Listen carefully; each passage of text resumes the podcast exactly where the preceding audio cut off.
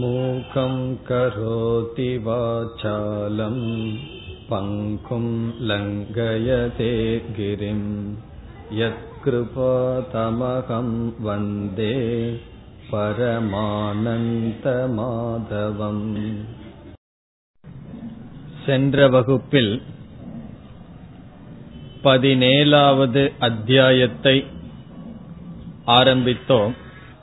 17வது அத்தியாயம் அர்ஜுனனுடைய கேள்வியுடன் துவங்கியது. ஸ்ரத்தையை பற்றி கேள்வி அமைந்ததை பார்த்தோம். சாஸ்திரம் கூறிய விதிப்படி ஒருவன் இறை வழிபாட்டை மேற்கொள்ளவில்லை, ஆகவே அவனை அசுர சம்பத்தை உடையவன் என்று சொல்லலாம். ஆனால் அவனிடம் ஸ்ரத்தை இருக்கின்றது. ஸ்ரத்தை அவனுக்கு இருக்கின்ற காரணத்தினால் அவனை அசுர சம்பத்தை சார்ந்தவன் என்றும் சொல்ல முடியாது. அதே சமயத்தில் அவன் சாஸ்திர விதிப்படி செய்யாத காரணத்தினால் அவன் தெய்வீக சம்பத்தை உடையவன் என்றும் சொல்ல முடியாது. இப்படிப்பட்ட நிலையில் அவன் எந்த நிலையில் இருக்கின்றான் என்று கேட்க, பகவான் ஸ்ரத்தையானது 3 விதம். சாத்விகமான ஸ்ரத்தை, ராஜசமான ஸ்ரத்தை, தாமசமான ஸ்ரத்தை என்று சொல்லி, நாம் சாத்விகமான ஸ்ரத்தையுடன் இருந்து சில விதிமுறைகளை பின்பற்றவில்லை என்றாலும் தவறில்லை என்று கூறினார். கண்ணப்ப நாயனார் முதலியவர்களுடைய பூஜையில் சாஸ்திர விகிதம், சாஸ்திர விதிப்படி அமையவில்லை, இருப்பினும் அந்த பூஜையானது உத்தமமாக கொள்ளப்படுகின்றது. காரணம், அவர்களுடைய ஸ்ரத்தையானது சாத்விகமான ஸ்ரத்தை. பிறகு எதை வைத்துக்கொண்டு நம்மிடம் சாத்விகமான ஸ்ரத்தை இருக்கின்றது என்றும், ராஜசமான ஸ்ரத்தை இருக்கின்றதென்றும், தாமசமான ஸ்ரத்தை இருக்கின்றதென்றும் கண்டுகொள்வது என்றால் 3ஐ பகவான் கூறினார். எப்படிப்பட்ட தேவதையை வழிபடுகின்றோம் என்பதும், எந்த முறையில் வழிபடுகிறோம் என்றும், எப்படிப்பட்ட சங்கல்பத்துடன் வழிபடுகிறோம் என்பதும் நிர்ணயிக்கும். பிரேதங்கள், பேய் முதலியவைகளை வழிபட்டால் அது தாமசம் என்றும், ரக்ஷர்களை, யக்ஷர்களை வழிபட்டால் ராஜசம் என்றும், பிறகு அறிவு, செல்வம் இப்படிப்பட்ட பண்புகளுக்கு ஆதாரமாக இருக்கின்ற இறைவனை வழிபட்டால், தேவதையை வழிபட்டால் சாத்விகம் என்றும் கூறினார். பிறகு வழிபடுகின்ற முறை, வழிபடுகின்ற சங்கல்பம் இவைகளையெல்லாம் கூறியதை சென்ற வகுப்பில் பார்த்தோம். அதற்கு பிறகு நாம் ஆரம்பித்த கருத்து என்னவென்றால், ஆகாரம், யஜ்ஞம், தபக, தானம் என்கின்ற சொல்லை அல்லது கருத்துக்களை எடுத்துக்கொண்டு இதை பகவான் 3ஆக பிரிக்கின்றார். சாத்விகமான ஆகாரம், ராஜசமான ஆகாரம், தாமசமான ஆகாரம். அதேபோல் யஜ்ஞம், சாத்விகம், ராஜசம், தாமசம். அதேபோல் தானம், அதேபோல் தவம். இவைகளையெல்லாம் பகவான் பிரித்து பேசுகின்றார். இப்பொழுது அந்த கருத்திற்கு நாம் செல்கின்றோம். சென்ற வகுப்பில் சாத்விகமான ஆகாரம் ஏற்கொள்ளும் உணவு என்ன என்று பார்த்தோம். ஆயுளையும் பலத்தையும் எது அதிகரிக்குமோ அது சாத்விகமான ஆகாரம் என்று பார்த்தோம். இப்பொழுது பகவான் எது ராஜசமான ஆகாரம், உணவு என்று கூறுகின்றார். 9வது ஸ்லோகத்தில் கட்வம் கடு அம்ல லவண உஷ்ண தீக்ஷ்ண ரூக்ஷ விதாகினக என்று முதல் வரியில் இப்படிப்பட்ட உணவு ராஜசமான உணவு என்று சொல்கின்றார். இதையெல்லாம் எதற்கு கூறுகிறார் என்றால், நாம் சாத்விகமான உணவை எடுத்துக்கொண்டு சாத்விகமான மனநிலையை அடைய வேண்டும். ராஜசமான தாமசமான ஆகாரத்தை துறக்க வேண்டும். எனக்கு தாமசமும் ராஜசம் வேணும்னு விரும்பினா செய்யலாம். யாருக்கு சத்துவ குணம் வேண்டும், ஞானம் வேண்டும், மோட்சம் வேண்டும், மன தூய்மை வேண்டும் என்று விரும்புகிறார்களோ அவர்களுக்கு உபதேசம் செய்கின்றார். இப்பொழுது எது ராஜசமான உணவு? கடு என்றால் அதிக கசப்பாக இருப்பது, அம்ல என்றால் அதிக புளிப்புடன் இருப்பது, லவணம் என்றால் அதிக உப்புடன் இருப்பது, உஷ்ணம் என்றால் மிக மிக உஷ்ணமாக சாப்பிடுவது. உதாரணமாக காஃபி, டீ முதலியவர்களை அல்லது பால், இவைகளை அதிக உஷ்ணமாக சிலர் அருந்துவார்கள். இதெல்லாம் ராஜசம். அதற்கு பிறகு தீக்ஷ்ணம் என்றால் காரம், அதிகமாக காரத்தை சேர்த்திக் கொள்ளுதல். ருக்ஷம் என்றால் உலர்ந்தது, ட்ரை, வறண்டு காய்ந்து இருப்பது. விதாகினக என்றால் உடலை எரிப்பதாக இருப்பது. இப்படிப்பட்ட உணவுகள் ராஜசம் என்று பகவான் கூறுகின்றார். இதில் இங்கு சொல்லப்பட்டுள்ள அனைத்திலும் அதிகம் என்பதை புரிந்து கொள்ள வேண்டும். சிறிது காரம் இருக்கலாம், உப்பு இருக்கலாம், புளி இருக்கலாம், இதெல்லாம் இல்லாம சாப்பிடணும்னு பகவான் சொல்லவில்லை. இவைகள் அதிகமாக போனால் அது ரஜோகுணத்தை தூண்டும் என்று சொல்கின்றார். பிறகு இவைகளெல்லாம் எதை நமக்கு கொடுக்கும் என்றால் துக்க சோக ஆமய பிரதாகா. சாப்பிடும் பொழுதும் துக்கத்தை கொடுக்கும். அது அவர்களுக்கு சுகமாக தெரியும், ஆனால் உடலை நாக்கையும் எரிப்பதாக இருக்கும். சோகத்தை பிறகு கொடுக்கும், விதவிதமான நோய்களை கொடுக்கும். ஆமயக என்றால் நோய்கள், அந்த நோய்களை கொடுக்கும் உணவு. உண்மையில் நம்முடைய நோய்க்கு குறைவான உணவை சாப்பிட்டதனாலேயோ அல்லது உணவு இல்லாத காரணத்தினாலேயோ நமக்கு நோய் வருவதில்லை. நமக்கு நோய் வருவதற்கு 90% காரணம் அதிக உணவுதான் காரணம். உணவுதான் நமக்கு நோயை கொடுக்கின்றது. உணவு நோயை கொடுக்கின்றது என்று சொல்வதை விட உணவை நோயை கொடுக்கும் கருவியாக பயன்படுத்தி வருகின்றோம். அது ஆரோக்கியத்தை கொடுப்பதற்கும் வாழ்க்கையை வாழ்வதற்கும் பயன்படுத்த வேண்டியது. அதிகமாக அளவிலும் சரி அல்லது பொருள்களிலும் சரி உட்கொண்டு நம் நோயை வளர்த்துவதாக இருப்பது, இது ராஜசம். இனி தாமசத்திற்கு வந்தால் யாதயாமம் கதரசம் என்றெல்லாம் சொல்கிறார். யாதயாமம் என்றால் சரியாக சமைக்காதது, மந்த பக்குவம், அறகுறையாக வேக வைத்து சாப்பிடுதல். சில பேருக்கு அரிசி சாதத்தையும் கூட அறகுறையாக வேக வைத்து சாப்பிடுவார்கள். அப்படி அறகுறையாக வேக வைத்து சாப்பிடுதல் தாமசமானது. கதரசம் என்றால் அது உடலுக்கு சக்தியை கொடுப்பதாக இல்லாத உணவு. ஏதோ நாக்குக்கு நன்றாக இருக்கும், ஆனால் உடலுக்கு சக்தி இருக்காது, பயனற்ற உணர்வு. இந்த முறுக்கு, அப்பளம், வடை இதெல்லாம் என்னன்னா நாக்குக்கு பிரயோஜனமே தவிர உடலுக்கு ஏதாவது பிரயோஜனம் இருக்கா? அப்படிப்பட்டது. அடுத்தது பூதி என்று சொல்கின்றார். பூதி என்றால் பேட் ஸ்மெல். நம்முடைய ஸ்மெல் என்றால் வாசனை. ஒரு விதமான வாசனை வருவது, துஷ்டமான வாசனை வருவதெல்லாம் பூதி என்று சொல்லப்படுகிறது. இப்ப நாம் சமைக்கின்றோம், அது கொஞ்சம் கெட்டு விட்டது, அதிலிருந்து துஷ்டமான நாற்றம் வருகின்றது, பரவாயில்லை என்று சாப்பிட்டுக் கொள்வது.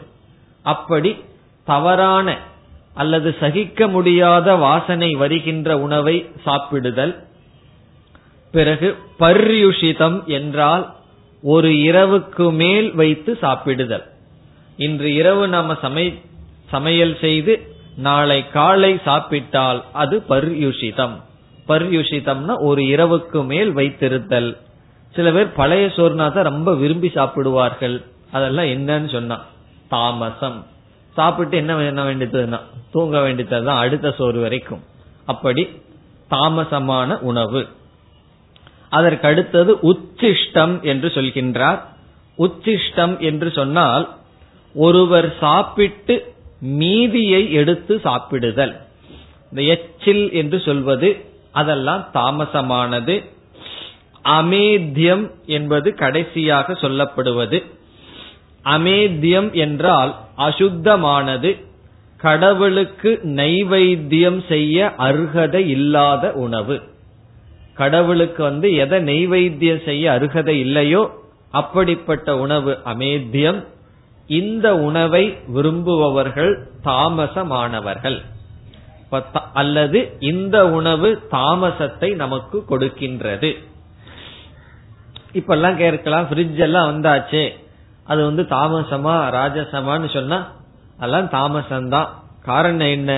அப்பொழுது சமைத்து நாம் சாப்பிட வேண்டும். அது ஃப்ரிட்ஜில் வச்சாலும் சரி, ஃப்ரிட்ஜில் வைக்காம வெளியே வச்சாலும் சரி, ஒரு இரவுக்கு மேல் உணவு இருந்தால் அது தாமசமான உணவு.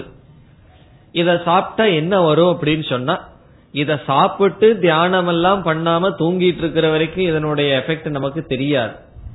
யாராவது தியானம் எல்லாம் செய்ய வேண்டும், செய்து அதனுடைய பலனை அனுபவிக்கணும்னு ஆசை இருந்து இப்படிப்பட்ட உணவை சாப்பிட்டால் இதனுடைய விளைவு அப்பொழுதுதான் நமக்கு தெரியும். ரஜோகுணத்தை தூண்டுகின்ற உணவை சாப்பிட்டா உட்காரவே வைக்காது. தமோ குணத்தை உணவை சாப்பிட்டா நம்ம உட்கார வச்சு தூங்க வச்சிடும். பிறகு என்ன பண்ணணும்னா சத்வகுணத்தை கொடுக்கின்ற உணவை சாப்பிட்டா அமர வைத்து அமைதியை கொடுக்கும். உணவு ஆரம்ப காலத்தில் நமக்கு நம்முடைய மனதை அதிகமாக பாதிக்கும். இங்கு இனியொரு கருத்து இருக்கு. பகவான் சொல்லல எந்த உணவையும் அளவுக்கு மீறி சாப்பிட்டா அது சாத்விகம் அல்ல. நான் வெறும் பழம்தான் சாப்பிட்றேன்னு சொல்லி ஒரு 8 மந்தவாழ பழத்தை சாப்பிட்டோம்னு சொல்லணும்னு வச்சுக்கோமே, நான் சாத்விகமான உணவு தானே சாப்பிட்றேன்னா அது என்னன்னா அதுவும் ராஜசம் அல்லது தாமசம். பிறகு பசிக்கும் பொழுது சாப்பிட வேண்டும், பாதி வயிறு தான் சாப்பிடணும், இப்படி எல்லாம் நியமங்கள் இருக்கின்றது. இப்பெல்லாம் எப்படி சாப்பிடுகிறார்கள் சொன்னா, ஒரு பாட்டில்ல ஏதாவது நீங்க கொட்டுனீங்கன்னு வச்சா நிறைஞ்சிரும். அதுக்கப்புறம் கொட்டணும்னு என்ன செய்வது? அப்படியே அதை குலுக்கு குலுக்குன்னு குலுக்கி அதுல கொஞ்சம் இடம் கிடைக்கும், அது மேல கொட்டுவோம். அதே போல உள்ள தள்ளி நிறைஞ்சிட்டாலும் கூட ஒரு நெளிஞ்சு மறுபடியும் உள்ள தள்ளி பேக் பண்ணி இதுக்கு மேல உள்ள போகாதுன்னு சொன்னாதான் பிளேட்ல இருந்து எந்திரிக்கிறது. இப்படி இருக்கு. ஆனா சாஸ்திரத்துல வேற விதமா சொல்லி இருக்கு. பாதி வயிறு தான் திருடமான ஆகாரம் போகணும், கால் பகுதி நீர் போகணும், மீதி கால் பகுதி வாயுனுடைய சஞ்சாரத்திற்கு விடணும். இப்ப என்ன செய்கிறார்கள்? முழு பகுதி திருடமான ஆகாரத்துல நிரப்பி பிறகு அதற்கு மேல காஃபிய ஊத்தி செட் பண்றாங்க. செட் பண்ணி நகர முடியாத அளவு இருக்கிறார்கள். இதனாலதான் எல்லா நோயும் வருவதற்கு காரணம். எல்லா நோயிலிருந்து நீங்கணும்னு சொன்னா ஆகார ஒழுக்கம் இருக்க வேண்டும். இனி அடுத்த கருத்துக்கு செல்லலாம். அடுத்த கருத்தானது யக்ஞத்தை பகவான் மூன்றாக பிரிக்கின்றார். யக்ஞம்னா இறை வழிபாடு. அது சாத்விகமான யஜ்ஞம், ராஜசமான யஜ்ஞம் எது, தாமசமான யஜ்ஞம் எது என்று சொல்கின்றார். இப்பொழுது 11வது ஸ்லோகத்தில் சாத்விகமான யஜ்ஞம் என்ன, அதை நம்ம சுருக்கமா புரிஞ்சுக்கணும்னா கர்மயோகம்தான் சாத்விகமான யஜ்ஞம். கர்மயோகம் ஒருவர் செய்தால் அதுவே சாத்விகமான யஜ்ஞம். அதைத்தான் இங்க பகவான் விளக்குகின்றார். அபலா காங்கிபிகி யஜ்ஞக, பலனை எதிர்பார்க்காமல் யஜ்ஞம் செய்யப்படுவது.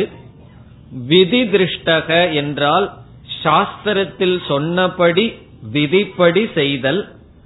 எஷ்டவ்யம் ஏவ, செய்துதான் ஆக வேண்டும் என்கின்ற உறுதியுடன் மனதுடன் எந்த யஜ்ஞம் செய்யப்படுகிறதோ அது சாத்விகமான யஜ்ஞம்.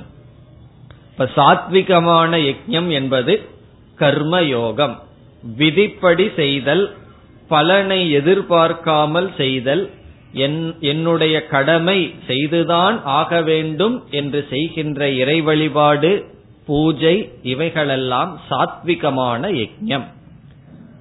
இனி ராஜசமான யஜ்ஞம் என்றால் அபிசந்தாயது பலம், பலனை எதிர்பார்த்து செய்தல். ஒரு பூஜை, ஒரு யாகம் அல்லது ஒரு வேண்டுதல் அல்லது ஒரு சாதனை எது செய்தாலும் முதலில் பலனை மனதில் கொண்டு செய்தல். அதனாலதான் எத்தனையோ புஸ்தகங்கள்ல முதல்ல பலன் சொல்லியிருக்கு. இவ்வளவு முறை பாராயணம் பண்ணா இவ்வளவு பலன் சொல்லி அதை பார்த்துட்டு தான் செய்யறது. செய்யும் போதே அதை மனதில் நினைத்து கொண்டு செய்தல். பிறகு தம்பத்திற்காக செய்தல். தம்பம்னு சொன்னா இந்த யஜ்ஞத்தை நான் செய்யறேன்னு 4 பேர் பார்க்கணும், 4 பேர் பார்த்து அதனுடைய புகழ் நமக்கு வர வேண்டும் என்றெல்லாம் தம்பார்த்தமபிச்ச எது. தம்பார்த்தம் சொன்னா நாம் இதை செய்யறோம்னு 4 பேரிடம் பகடையடித்து கொள்வது அல்லது 4 பேரிடம் காட்டிக்கொள்வது, அதற்காக செய்வது. பகவானுக்காகவோ பக்திக்காகவோ செய்வதல்ல, பெயருக்காக செய்வது, புகழுக்காக செய்வது. இப்படிப்பட்ட யஜ்ஞத்தை ராஜசம் என்று தெரிந்துகொள். இப்ப பலனை எதிர்பார்த்து செய்தல், அகங்காரத்தை வெளிப்படுத்துவதற்காக செய்யப்படுகின்ற பூஜைகள் அல்லது யாகங்கள், இவைகளெல்லாம் ராஜசம். இனி தாமசமான யஜ்ஞம் என்றால் என்ன? அதை பகவான் கூறுகின்றார். விதிஹீனம், சாஸ்திரத்துல என்னென்ன விதி நியமங்கள் சொல்லியிருக்கோ அவைகளை பின்பற்ற மாட்டார்கள். அவர்களுக்கு என்ன சௌகரியமோ அதை பின்பற்றி பூஜை அல்லது யாகங்கள் செய்வார்கள். அந்த யாகம் செய்து வைக்கிறவர்கிட்டே சொல்லி விடுவார்கள், 20 நிமிஷத்துல முடிச்சிடணும்னு சொல்லி விடுவார்கள். அவர்களுக்கு அதை விட சந்தோஷமா போகும், 5 நிமிஷத்திலேயே முடிச்சிடறேன்ட்டு போவார்கள். யாராவது 25 நிமிஷம் 30 நிமிஷம் பண்ணா அவர் சரியில்லை, நம்ம பேச்சுக்கு சரிப்பட்டு வரமாட்டேங்கிறார். காரணம், அவர் ஒழுங்கா பண்ணி இருப்பார். இப்ப யாரு நம்மளை ஏமாற்றுகிறார்களோ அவர்கள் மேலதான் நமக்கு பற்று, அவர்களுக்கு அது சௌரியம். ஏன்னா இதே போல 4 வீட்டுல செஞ்சு வச்சுட்டு வரலாமே ஒரே நாள்ல. அப்படி விதி இல்லாத யஜ்ஞங்கள். அசிருஷ்டான்னம் என்றால் எந்த ஒரு பூஜை, எந்த ஒரு யாகத்திலும் உணவை அல்லது ஒரு பொருளை தானமாக கொடுக்க வேண்டும். அப்படி உணவை கொடுக்காத யஜ்ஞங்கள். அந்த யஜ்ஞம் முடிஞ்சவுடனே யஜ்ஞத்தில் பயன்படுத்தப்பட்டுள்ள பிரசாதங்களை அல்லது உணவை மற்றவர்களுக்கு கொடுக்க வேண்டும். அப்படி கொடுக்காமல் தன்னுடைய வீட்டில் இருக்கிறவர்களுக்கே கொடுத்து அது எங்க வரப்போகுதுன்னா மீண்டும் வீட்டுக்குள்ளேயே வரணும். நம்ம வீட்டு விட்டு வெளியே போயிடக்கூடாது. அப்படி தானம் செய்யாத யஜ்ஞம். மந்திரஹீனம், அங்க மந்திரத்தை எல்லாம் ஒழுங்கா சொல்லாமல் விட்டு விடுதல். காரணம் என்னன்னா கவனக்குறைவினால், ஸ்ரத்தை இல்லாததனால். அதக்ஷிணம், தட்சிணை கொடுக்காத யாகங்கள். அல்லது தட்சிணை கொடுத்தாலும் தாத்தா காலத்துல கொடுத்த அந்த 25 பைசாவையே வச்சு ஒரு வெத்தலை வேலை வச்சு கொடுத்துறது. அவங்க எல்லாம் என்ன செய்வார்கள் கேட்டா என்ன சொல்வார்கள்? அவர்களெல்லாம் ரொம்ப காசுக்கு ஆசைப்படுகிறார்கள் சொல்வார்கள். அவர் அதே தட்சிணைய கொடுக்கிறது அல்லது ஒரு நமஸ்காரம் போட்டு நீங்க நல்லா செஞ்சு வச்சீங்க அப்படின்னு அனுப்பிச்சு வச்சிடுறது. அப்படி யார் யாகத்தை செய்து வைத்தார்களோ அவர்களுக்கு மனதார அதிகமாக பொருளை கொடுக்க வேண்டும். அப்படி கொடுக்காத யாகங்கள், தட்சிணை இல்லாத யஜ்ஞம். எந்த ஒன்றையும் நாம் இனாமாக பெறக்கூடாது. யாராவது ஒன்று நமக்கு செய்து வைத்தால் அது ஏதோ ஒரு விதத்தில் அவர்களுக்கு கொடுக்க வேண்டும். அந்த புத்தி நம்மிடமின்றி சென்று விட வேண்டும். எது எனக்கு ஃப்ரீயா கிடைக்குதுன்னு சொன்னா எது இருந்தாலும் வேண்டாம் என்பதுதான் கர்மயோகம்.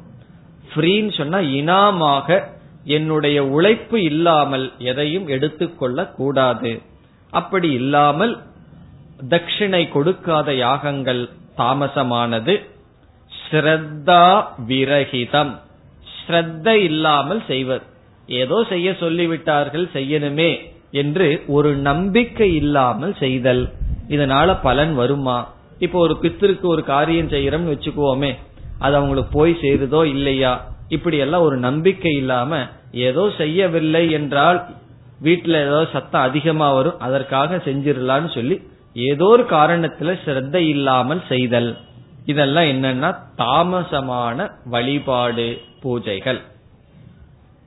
இனி அதற்கு அடுத்ததாக பகவான் தபம் என்ற சொல்லுக்கு வருகின்றார்.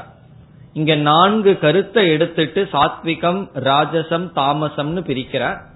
முதலில் பகவான் எடுத்துக்கொண்டது ஆகாரம், இரண்டாவது எடுத்துக்கொண்டது யஜ்ஞம் வழிபாடு, மூன்றாவது தபஸ், நான்காவது தானம். இந்த தபம் என்ற இடத்திற்கு வரும்பொழுது பகவான் தபத்தை எது சாத்விகமான தபம், எது ராஜசமான தபஸ், எது தாமசமான தபஸ் என்று சொல்வதற்கு முன் 3 விதமான தவம் இருக்கின்றது என்று சொல்கிறார். 3 விதத்தில் தபம் செய்யப்படுகிறது என்று சொல்லி பிறகு சொல்ல போகின்றார் சாத்விகம் ராஜசம் தாமசம் என்ன என்று. 3 விதமான தபஸ் என்னவென்றால், காயிக தபஸ், இந்த உடலில் செய்யப்படுகின்ற தவம், வாச்சிகமான தவம், வாக்கினால் செய்யப்படும் தவம், மனதினால் செய்யப்படுகின்ற தபம், மானசம் தபக. அப்ப காயிகம் தபகன்னு சொன்னா உடல்ல செய்யப்படுகின்ற தவம், மனதினால் செய்யப்படுகின்ற தவம், பிறகு வாக்கினால் செய்யப்படுகின்ற தவம் என்று பகவான் தவத்தை 3 நிலையிலிருந்து பேசுகின்றார். காயிகம் தவம் என்றால் என்ன, அதை இங்கு பகவான் கூறுகின்றார். தேவ த்விஜ குரு பிராக்ஞ பூஜனம். இந்த உடல் அளவில் இறைவனுக்கும் ஞானிகளையும் குருவையும் பெரியோர்களையும் வழிபடுதல் வணங்குதல், அது ஒரு விதமான தபம். தேவன் சொன்னா விதவிதமான கடவுள்களை தேவதைகளை, அறிவு வேணும் சொன்னா சரஸ்வதி, பொருள் வேணும் சொன்னா லட்சுமி, வீரம் வேணும் சொன்னா அதற்கு தகுந்த கடவுள் என்று விதவிதமான தேவதைகளை வழிபடுதல், உடல் அளவில் பூஜை செய்தல், உடல் அளவில் வழிபடுதல். த்விஜக என்றால் ஒழுக்கமுள்ள பிராமணர்களை வணங்குதல், குரு என்றால் நமக்கு குருவாக இருப்பவர்களை வணங்குதல் பூஜை செய்தல், பிறகு பிராக்ஞக என்றால் நமக்கு குருவாக இருக்கிறாரோ இல்லையோ ஒரு ஞானியை பெரியவர்களை வணங்குதல். நம்ம குருவையும் வணங்குகின்றோம், அல்லது நம்ம நமக்கு உபதேசம் செய்யாமல் இருந்திருப்பார்கள் அல்லது ஞானிகளாக இருப்பார்கள், அவர்களை வணங்குதல். இவர்களையெல்லாம் உடலளவில் வணங்குதல் வழிபடுதல், சரீரம் காயிகமான தபஸ். இனி அடுத்ததாக சௌச்சம். சௌச்சம் என்றால் தூய்மை, உடலையும் சுற்றுப்புறத்தையும் தூய்மையாக வைத்துக் கொள்ளுதல். இதெல்லாம் சாதாரணமான விஷயம், அதையும் பகவான் சொல்றார். ஏன்னா அதுலதான சில பேர் கவனம் இல்லாமல் இருக்கிறார்கள்.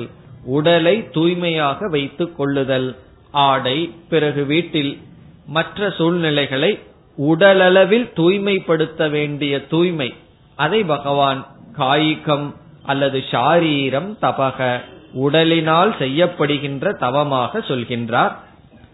அதற்கு பிறகு ஆர்ஜவம். ஆர்ஜவம் என்றால் எதை நினைக்கின்றோமோ அதையே சொல்ல வேண்டும், எதை சொல்கின்றோமோ அதையே செய்தல். ஆகவே இது 3 தபசுக்கும் பொதுவாக வரும். ஆர்ஜவம் சொல்லும் பொழுது உடலில் நாம் சொன்னபடி செய்தல். சில பேர்த்துக்கு நம்ம சொல்லிடுவோம், செய்யும் பொழுது சோம்பலினால் பரவாயில்ல நம்ம சொல்லிட்டா என்ன செய்ய வேண்டாம்னு செய்யாமல் விட்டு விடுவார்கள். அதாவது நான் உங்களுடைய வீட்டுக்கு இந்த நேரத்துக்கு வர்றேன், இந்த உதவியை உங்களுக்கு செய்கிறேன்னு சொல்வார்கள். அப்படி சொல்லும் போது உடல் ரொம்ப பிரிஸ்கா இருக்கும், நல்லா ஃப்ரெஷ்ஷா இருக்கும். சொல்லி அந்த எந்த நேரத்துக்கு போகணுமோ அப்ப கொஞ்சம் டயர்ட் ஆயிரும், சோம்பல் வந்துடும். பிறகு என்னன்னு சரி போகாட்டி என்ன என்று நாம் விட்டு விடுவோம். காரணம் என்னன்னு சொன்னா நம்முடைய வாக்க நாமளே மதிப்பதில்லை, இந்த உடல்ல வர்ற சோம்பல் என்ற காரணத்தினால். அப்படி இல்லாமல் நம்ம என்ன சொன்னமோ அதை காப்பாற்றுவது ஆர்ஜவம். உடலில் செய்யப்படுகின்ற தபஸ். அதற்கு பிறகு பிரம்மச்சரியம், ஒழுக்கமாக வாழ்தல். அடுத்தது அஹிம்சா, உடலளவில் எந்த ஜீவராசியையும் துன்புறுத்தாமல் இருத்தல். இந்த உடல்ல துன்புறுத்த கூடாது. எல்லாம் குழந்தையா இருக்கும்போது ஒருத்தரை அடிச்சுக்கலாம். சில பேர் பெருசானாலும் கூட வீட்டில் இருக்கிற குழந்தைகளை அடிப்பார்கள், அல்லது வீட்டில் வேலை செய்பவர்களை அடிப்பார்கள். அப்படி உடலில் மற்றவர்களை துன்புறுத்துதல், அது ஹிம்சை. அப்படி இல்லாமல் இருத்தல். குழந்தைகளை பெற்றோர்கள் பல முறை அடிக்கிறார்கள். அதுக்கு காரணம் உண்மையில சிந்திச்சு பார்த்தா குழந்தையினிடம் இருக்கின்ற பெரிய தப்பு இல்ல, இவர்களுக்கு பொறுமை இல்லாத காரணம். இவர்களுக்கு பொறுமை இருந்தா அதே தப்ப குழந்தை செய்யும் போது பேசாமல் மிரட்டியோ அல்லது ஏதாவது செய்து விடுவார்கள். அதே தப்ப குழந்தை செய்யும் போது ஒரு சமயத்தில் அடிக்கிறார்கள், ஒரு சமயத்தில் அடிக்கவில்லைன்னு இது எதை குறிக்கின்றது? அவர்கள் பொறுமை இழக்கும் பொழுது அது பெருசா தெரியுது, குழந்தைகளை அடிக்கிறார்கள். அதெல்லாம் மிகவும் தவறானது, அப்படி செய்யக்கூடாது. ஏன்னா இந்த எக்ஸாம் வந்துடுதுன்னு சொன்னா குழந்தைகள் அடி அடி அடிச்சு அதுல பாதி மைண்ட் அவங்களுக்கு குழப்பி நல்ல மார்க் வாங்கறதையும் கெடுக்கிறது யாருன்னா பெற்றோர்கள் தான். காரணம் என்னன்னு சொன்னா ஒரு பயம் அல்லது அதிகமான பாசம். அதனால என்ன ஆகுதுன்னு சொன்னா அந்த குழந்தைக்கும் ஹிம்சை, இவர்களுக்கும் பாவம். ஆகவே இங்கு பகவான் சொல்றார், ஷரீரத்தினால் யாரையும் துன்புறுத்தாமல் இருத்தல். ஷாரீரம் தபக, இது உடலினால் செய்யப்படுகின்ற தவம். இனி வாக்கினால் செய்யப்படுகின்ற தவம் என்ன? இதுதான் நமக்கு ரொம்ப முக்கியம். இந்த தவத்தை தான் ரொம்ப பேர் செய்யாமல் இருக்கிறார்கள். என்னன்னு பார்ப்போம். அனுத்வேககரம் வாக்கியம், நாம் சொல்கின்ற சொல் யாருடைய மனதையும் புண்படுத்தாமல் இருக்க வேண்டும். அனுத்வேககரம்னா யாரையும் புண்படுத்தாத சொல். நம்மிடம் ஒருவரை புண்படுத்த, ஒருவரை ஹிம்சைப்படுத்த நாம் பயன்படுத்துகின்ற கருவி வாக்காக இருக்கின்றது, சொல்லாக இருக்கிறது. ஒரு வயதுக்கு மேல அடிக்கிறதோ உதைக்கிறதோ செய்ய மாட்டோம். ஒருத்தருடைய மனதை புண்படுத்தணும்னா நாம் பயன்படுத்துகின்ற கருவி நம்முடைய வாக்காக இருக்கிறது, அப்படி இருக்க கூடாது. பிறகு சத்தியம், சத்தியம்னா உண்மையை பேச வேண்டும். உண்மையை பேசுனா அது வாக் தபஸ். மற்றவர்களுடைய மனதை புண்படுத்தாமல் பேசினால் அது வாக் தபஸ். பிறகு பிரியம், பிரியம்னு சொன்னா மற்றவர்களிடம் பேசும் பொழுது இதமாக பேச வேண்டும். ஒரு பிரியத்தை கொடுப்பது, இன்பத்தை கொடுப்பதாக பேச வேண்டும். அதற்கு பிறகு ஹிதம், ஹிதம்னா அது நன்மையாகவும் இருக்க வேண்டும். இப்போ ஒருவரிடம் நீங்கள் இந்த மது அருந்துங்கள்னு சொன்னா அவருக்கு ரொம்ப பிரியமா இருக்கும். காரணம் என்ன என்ன சொல்லியிருக்காரு பகவான் கீதையில? நீ பேசினா அது மற்றவங்களுக்கு பிரியமா இருக்கிறத பேசணும்னு சொல்ல உடனே அடுத்தது உடனே ஹிதம்னு சொல்லிட்டார். நீ பேசுற பிரியம் நன்மையாகவும் இருக்க வேண்டும்.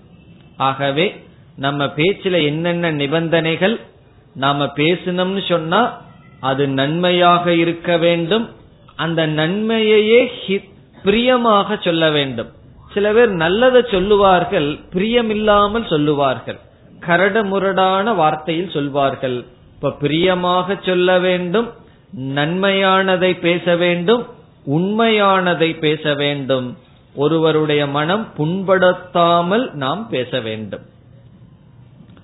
வயது ஆக ஆக நம்ம மற்றவர்களை மனதை புண்படுத்த, மற்றவர்களை பழி வாங்க நம்ம வாக்கத்தான் பயன்படுத்திட்டு இருக்கோம்.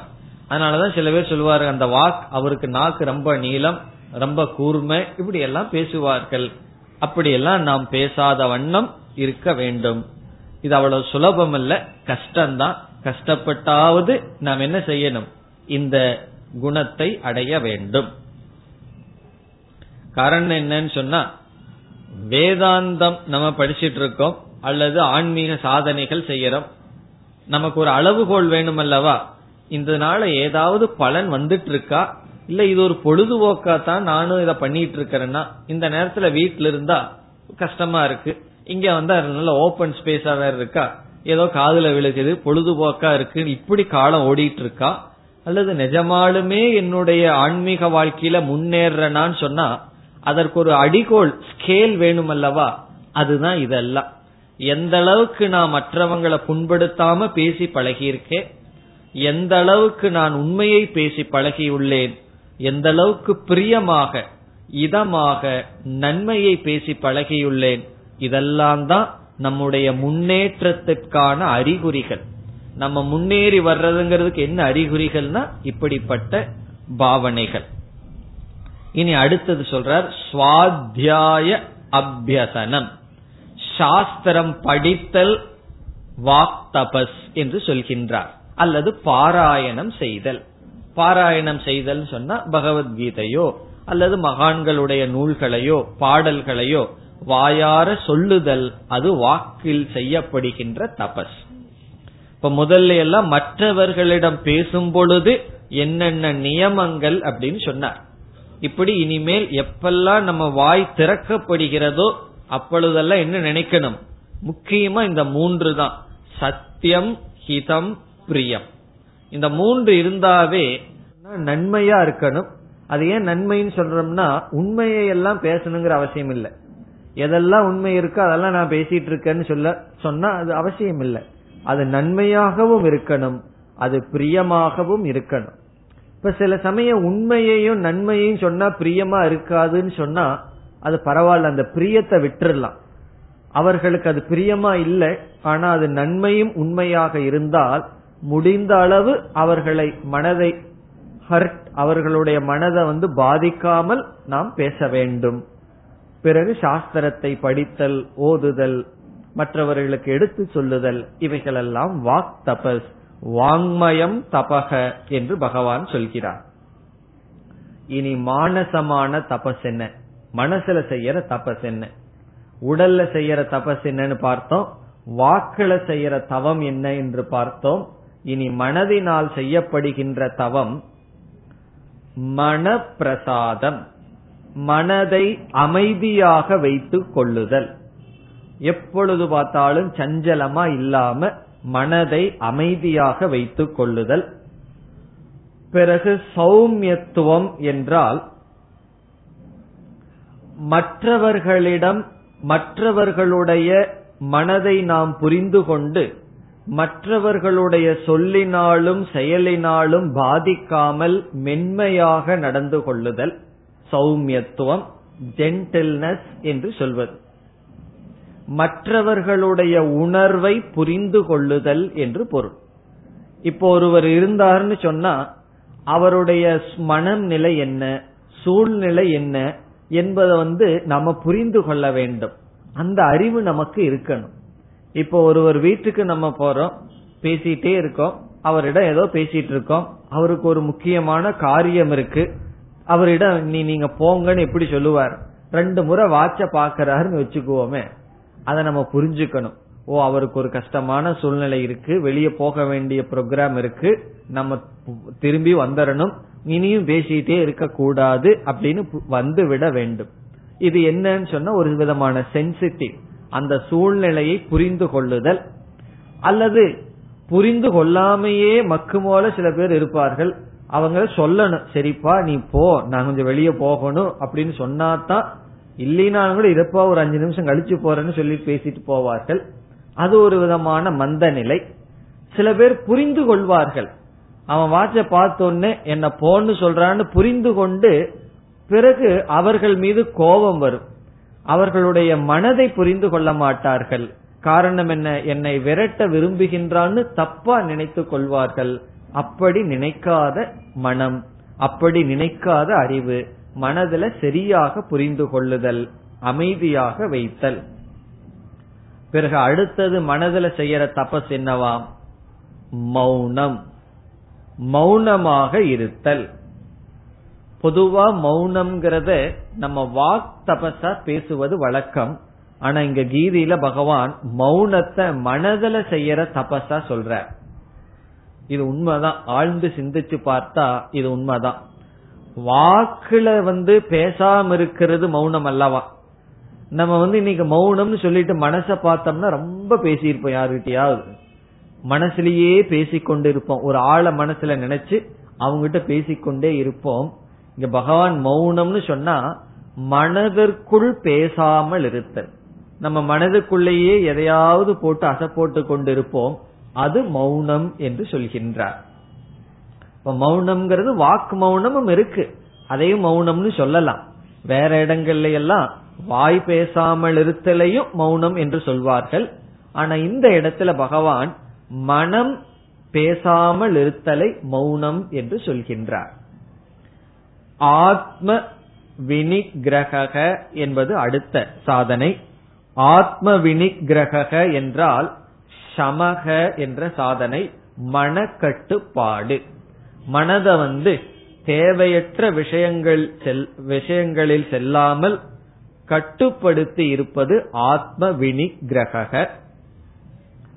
அடுத்தது பாவ சம்சுத்திகி. பாவ சம்சுத்திகி என்றால் மனதில் நல்ல குணங்களை வைத்திருத்தல். இப்ப தீய குணங்கள் எல்லாம் மனசில் இருக்கு, பொறாமைப்படுதல், பிறகு கோபப்படுதல், நயவஞ்சகமாக இருத்தல், ஏமாற்றுதல், இப்படிப்பட்ட குணங்கள் எல்லாம் மனசுல சுபாவமா இருக்கு. இப்படியெல்லாம் இல்லாமல் மனதை தூய்மையாக வைத்துக் கொள்ளுதல், நல்ல குணங்களை வைத்துக் கொள்ளுதல். சம்சுத்தி என்றால் தூய்மை, பாவ சம்சுத்தி என்றால் மனதினுடைய தூய்மை, மனதை தூய்மையாக வைத்துக் கொள்ளுதல், அசுத்தம் இல்லாமல் பார்த்து கொள்ளுதல்.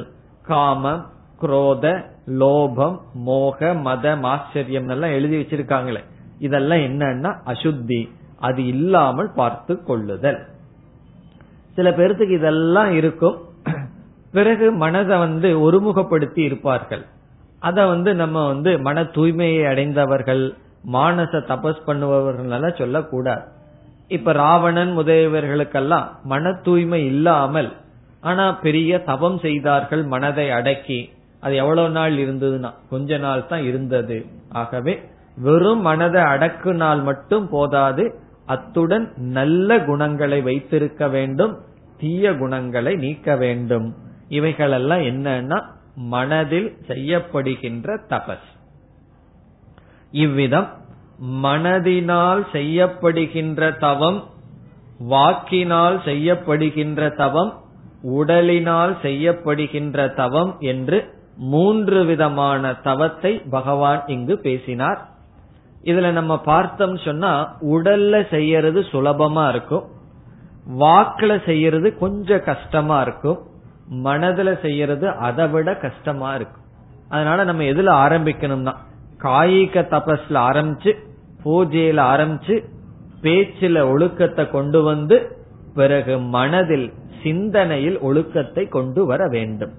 இப்ப உடல், சொல், சிந்தனை, இது படிப்படியாக இதை முறைப்படுத்துதல், இதில் ஒழுக்கத்திற்குள் கொண்டு வருதல். இது மூன்று விதமான தபஸ். அதாவது கரணத்தினுடைய அடிப்படையில பகவான் தபஸ மூணா பிரிச்சு சொன்னார். இனி குணத்தினுடைய அடிப்படையில சொல்ல போறார், எது சாத்விகமான தபஸ், எது ராஜசமான தபஸ், எது தாமசமான தபஸ். இந்த தபஸையே மூணா சொல்ல போறார், ராஜசம், தாமசம், சாத்விகம்னு சொல்லி. இதுவரைக்கும் பகவான் சொன்னது எப்படிப்பட்ட தபஸ், எந்த கருவியில செய்கின்ற தபஸ்னு மூணா பிரித்தார். இனி எது சாத்விகமான தபஸ்? ஸ்ரத்தையா பரையா தப்தம், ஸ்ரத்தையுடன் செய்கின்ற தவம். நம்ம என்ன தவம் செய்யறோமோ அது நம்பிக்கையுடன் செய்ய வேண்டும். இது கண்டிப்பாக பலனை கொடுக்கும் என்ற நம்பிக்கையுடன் செய்வது. பிறகு பலனை எதிர்பார்க்காமல் செய்வது, எந்த பலனும் எனக்கு வேண்டாம் என்று செய்கின்ற தபம் சாத்விகமான தபம். பிறகு எந்த பலனும் வேண்டான்னு என்ன அர்த்தம்னா மன தூய்மையை தவிர, மோட்சத்துக்கு தகுதியாக வேண்டும் என்பதை தவிர வேறு எந்த பலனையும் எதிர்பார்க்காமல் இருத்தல். நாம் மோட்சத்துக்கு தகுதியாகணும், அப்படிப்பட்ட தவத்தை, அதற்காக தவத்தை செய்தல், வேறு பலனை எதிர்பார்க்க கூடாது. பிறகு எது ராஜசமான தபஸ் என்றால் சத்காரமான பூஜார்த்தம். சத்காரம்னு சொன்னா மற்றவர்கள் என்னை புகழ வேண்டும் என்று செய்கின்ற தபஸ். பூஜான்னு சொன்னா என்னை வழிபட வேண்டும் என்று மேற்கொள்கின்ற தவம். பிறகு மற்றவர்களெல்லாம் என்னை உயர்வாக நினைக்க வேண்டும், மானம் என்று அதற்காக தவம் செய்தல். நான் இந்த மாதிரி தவம் செய்தா மற்றவர்கள் என்னை பூஜை செய்வார்கள், மற்றவர்கள் என்னை உயர்வாக நினைப்பார்கள், மற்றவர்கள் என்னை புகழ்வார்கள் என்று புகழுக்காகவும் தம்மை உயர்வாக நினைக்க வேண்டும் என்பதற்காகவும் பிறகு பூஜைக்காகவும் செய்கின்ற தபம். அதெல்லாம் ராஜசமான தபம்னு சொல்லி, பிறகு தம்பம் தன்னை வெளிக்காட்டிக் கொள்வதற்காகவும் செய்யப்படுவது. அதனாலதான் எந்த தபஸ் நாம் செய்தாலும் நாம இந்த தவத்தை செய்யறோம்னு மற்றவங்களுக்கு சொல்லவே கூடாது. ஒரு விரதம் இருக்கும், அல்லது மௌனம் இருக்கும், அல்லது ஏதாவது ஒரு தவம் நாம் மேற்கொண்டால் நான் இந்த தபச பண்றேன்னு சொல்லி மற்றவர்களுக்கு தெரியாமல் நம்மளவில் நாம் செய்ய வேண்டும். சாரதா தேவி காலையில 3 மணிக்கு எழுந்து ஜபம் செய்வார்களாம். அது ரொம்ப வருஷம் யாருக்குமே தெரியலையா. காலையில 4 மணிக்கு ஒரு அன்பர் கங்கை கரையில நடந்து போகும்போது ஒரு கல்லு மாதிரி ஏதோ இதுல போய் அடிச்சு விழுந்தாராம். பார்த்தா அங்க சாரதா தேவி 3 மணிக்கே எழுந்து குளிச்சுட்டு ஜபம் பண்ணிட்டு இருந்தார்களாம். அப்பதான் தெரிய வந்துதான் இவர்கள் இப்படி ஒரு தபம் செய்கிறார்கள் என்று. காரணம் என்னன்னா, இது வெளியே 4 பேர்த்துட்டு சொல்வதல்ல. ஒரு நாள் ஏமாந்து 4 மணிக்கு எந்திரிச்சிட்ட எல்லாத்திட்டையும் போய் சொல்றோம், இன்னைக்கு இந்த நேரத்துல எந்திரிச்சிட்டேன்னு. நாளைக்கு அப்புறம் அது 8 ஆகுது. காரணம் என்னவென்றால் நாம் செய்கின்ற தபம் வெளியே சொல்ல கூடாது. இப்படி செய்கின்ற தவத்தை பகவான் சொல்றார் அச்சலம். இதெல்லாம் கொஞ்ச நாள் தான் இது இருக்கும். தம்பத்துக்காகவும் பெருமைக்காகவும் செய்கிற தபசெல்லாம் கொஞ்ச நாள் தான் ஓடும். அதற்கு மேல அவங்களால செய்ய முடியாது, பிறகு பலனும் வராது. அத்ருவம் அச்சலம் சொல்ற. சலம் அத்ருவம். சலம் சொன்னா இது தபஸ் ரொம்ப நாள் தொடராது, இதுக்கு பிரயோஜனமும் கிடையாதுன்னு சொல்ற. இனி எது தாமசமான தபஸ்ன்னு சொன்னா மூட கிராகேன ஆத்மனோ எது, மூடத்தனத்தினால் செய்யப்படுகின்ற தபஸ். தனக்கு தனக்குத்தானே அழிவை தேடிக் கொள்கின்ற தபஸ். ஆத்மனக பீடையா கிரியதே. இந்த தவம் என்ன செய்துன்னா அவர்களையே அழித்து கொள்ளும். பிறகு பரஸ்ய உற்சாதனார்த்தம், மற்றவர்களை அழிப்பதற்காக செய்கின்ற தபஸ். மற்றவர் இந்த தபம் செஞ்சா மற்றவர்கள் அழிவார்கள்ங்கிறதுக்காக செய்வது. இப்ப மற்றவர்களை அழிப்பதற்காகவும் தன்னையே துன்புறுத்தியும், மற்ற தவங்கள்ல தனக்கு சில கஷ்டங்கள் வரலாம், இங்க அதிகமாக தன்னை துன்புறுத்தி கோரமாக செய்யப்படுகின்ற தபஸ் தாமசம் என்று சொல்லப்படுகின்றது என்று. இதெல்லாம் முக்கியமா என்னன்னா பாவனை, சரியான பாவனையில் இருக்கணும். அப்படி ஒழுங்கான பாவனையில் செய்யப்பட்டால் அது சாத்விகம், புகழுக்காக செய்யப்பட்டால் ராஜசம், மற்றவர்களுடைய அழிவுக்காக செய்யப்பட்டால் தாமசம். இனி கடைசியாக தானம் என்ற கருத்துக்கு பகவான் வருகின்றார். இங்க 4 எடுத்துட்டு சொன்னார்.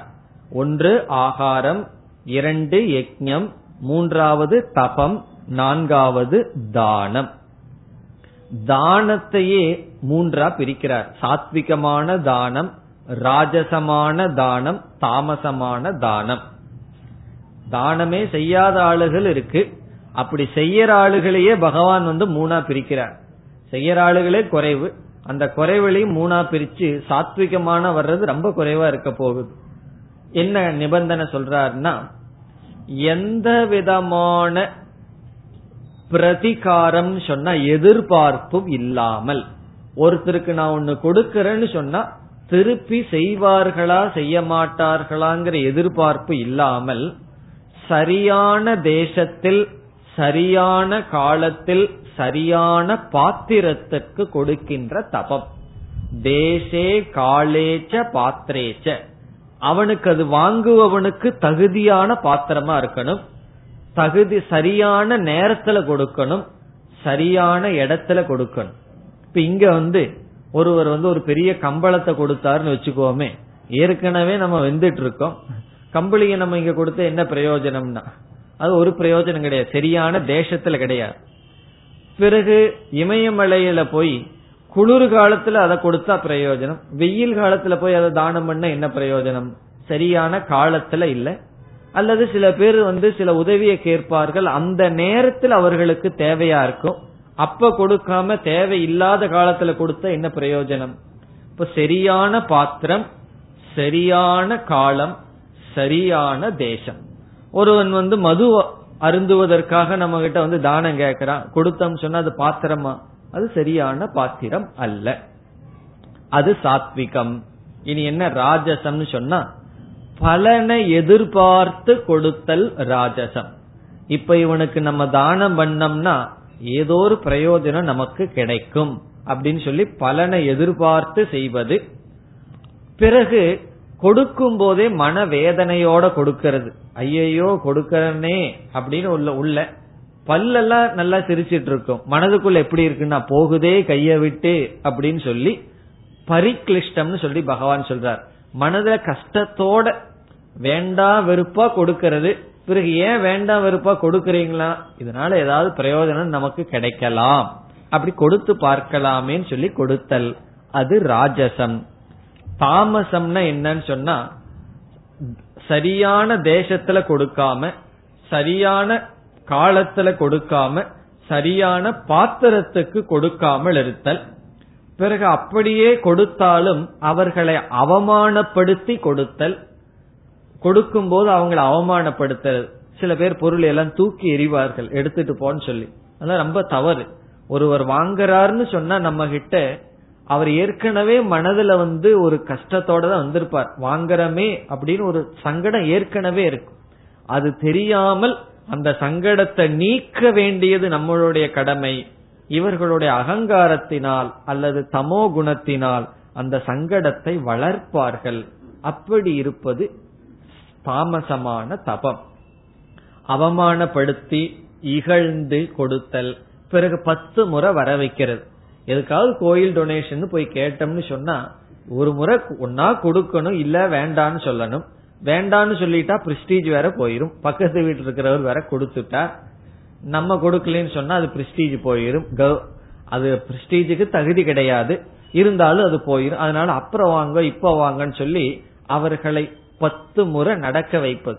சில பேர்த்துக்கெல்லாம் அனுபவம் இருக்கும், உங்க கோயிலுக்கெல்லாம் போய் கேட்டு பார்த்து, அதெல்லாம் என்னன்னு சொன்னா தாமசமானது. அதனால அப்படிப்பட்டவர்கள்கிட்ட கேட்டு ஒரு நல்ல காரியம் பண்ணவே வேண்டாம். ஒரு நல்ல காரியம் பண்ணணும்னா கொடுப்பதற்கு காத்துட்டு இருக்கிறவங்க கிட்ட தான் நம்ம வாங்கணும். அப்படிப்பட்ட மனிதர்களுடைய உதவியே நமக்கு தேவையில்லை. இப்போ இது தாமசமான தானம். இதோடு 4 விதமான கருத்தை பகவான் முடித்துக்கொண்டு இனி கடைசி பகுதியில் ஓம் தத் சத் என்ற சொல்லுக்கு பகவான் விளக்கம் கொடுக்கின்றார். இந்த வார்த்தையை சில சமயங்கள்ல கேட்டிருப்பீங்க, ஓம் தத் சத் என்பது. இதனுடைய தத்துவத்தை பகவான் இறுதியாக பேசுகின்றார். இதை எப்படி பேசுகிறார் என்றால், ஒரு பக்தன் இருக்கின்றான் அல்லது ஒரு மனிதன் சாத்விகமான ஸ்ரத்தையுடன் இருக்கின்றான். அவனுடைய ஸ்ரத்தையில குறையில்ல, பாவனையில குறையில்ல, ஆனா சாஸ்திரத்துல என்ன கருத்து சொல்லியிருக்கு அப்படிங்கறதுல அறியாமையுடன் இருக்கின்றான். அவன் சில யாகங்கள், பூஜைகள், விதிமுறைகள் அல்லது ஏதோ ஒரு பாராயணம் இப்படி ஒன்றை செய்கின்றான். அதுல சில குறைகள் விட்டன. அதாவது சாஸ்திர சொன்னபடி இல்ல, அந்த மந்திரத்திலேயோ அல்லது ஏதோ ஒரு விதத்துல ஒரு யாகத்தில் குறை ஏற்பட்டு விட்டது. அந்த குறையை நிவர்த்தி செய்வது எப்படி என்றால், ஓம் தத் சத் என்று சொல்லி முடித்தால் அந்த குறைகள் எல்லாம் நீங்குகின்றது என்று பகவான் சொல்றார். அப்போ ஒரு யாகத்தை ஆரம்பிக்கும் பொழுதும் முடிக்கும் பொழுதும் ஓம் தத் சத் என்று சொன்னால், நமக்கு தெரியாமல் தெரிஞ்சு கவனக்குறைவினால அல்லது சோம்பல்னால செஞ்சா அதெல்லாம் போகாது. நம்ம அறியாமையினால் ஒரு தவறு நடந்தால் அந்த பாபம் வராமல் யாகம் பூர்த்தியாக பயன்படுத்துகின்ற சொல் ஓம் தத் சத் என்கின்ற சொல். இதுல பகவான் என்ன சொல்கின்றார், இந்த 3 சொல்லுமே இறைவனை குறிக்கின்ற சொல். ஓம்ங்கிறது பகவானுக்கு ஒரு பெயர், இப்படி நமக்கெல்லாம் ஒரு பெயர் இருக்கல்லவா, அது போல சத் என்பதும் பகவானுக்கு ஒரு பெயர், சத் என்றாலும் பகவானுக்கு ஒரு பெயர்.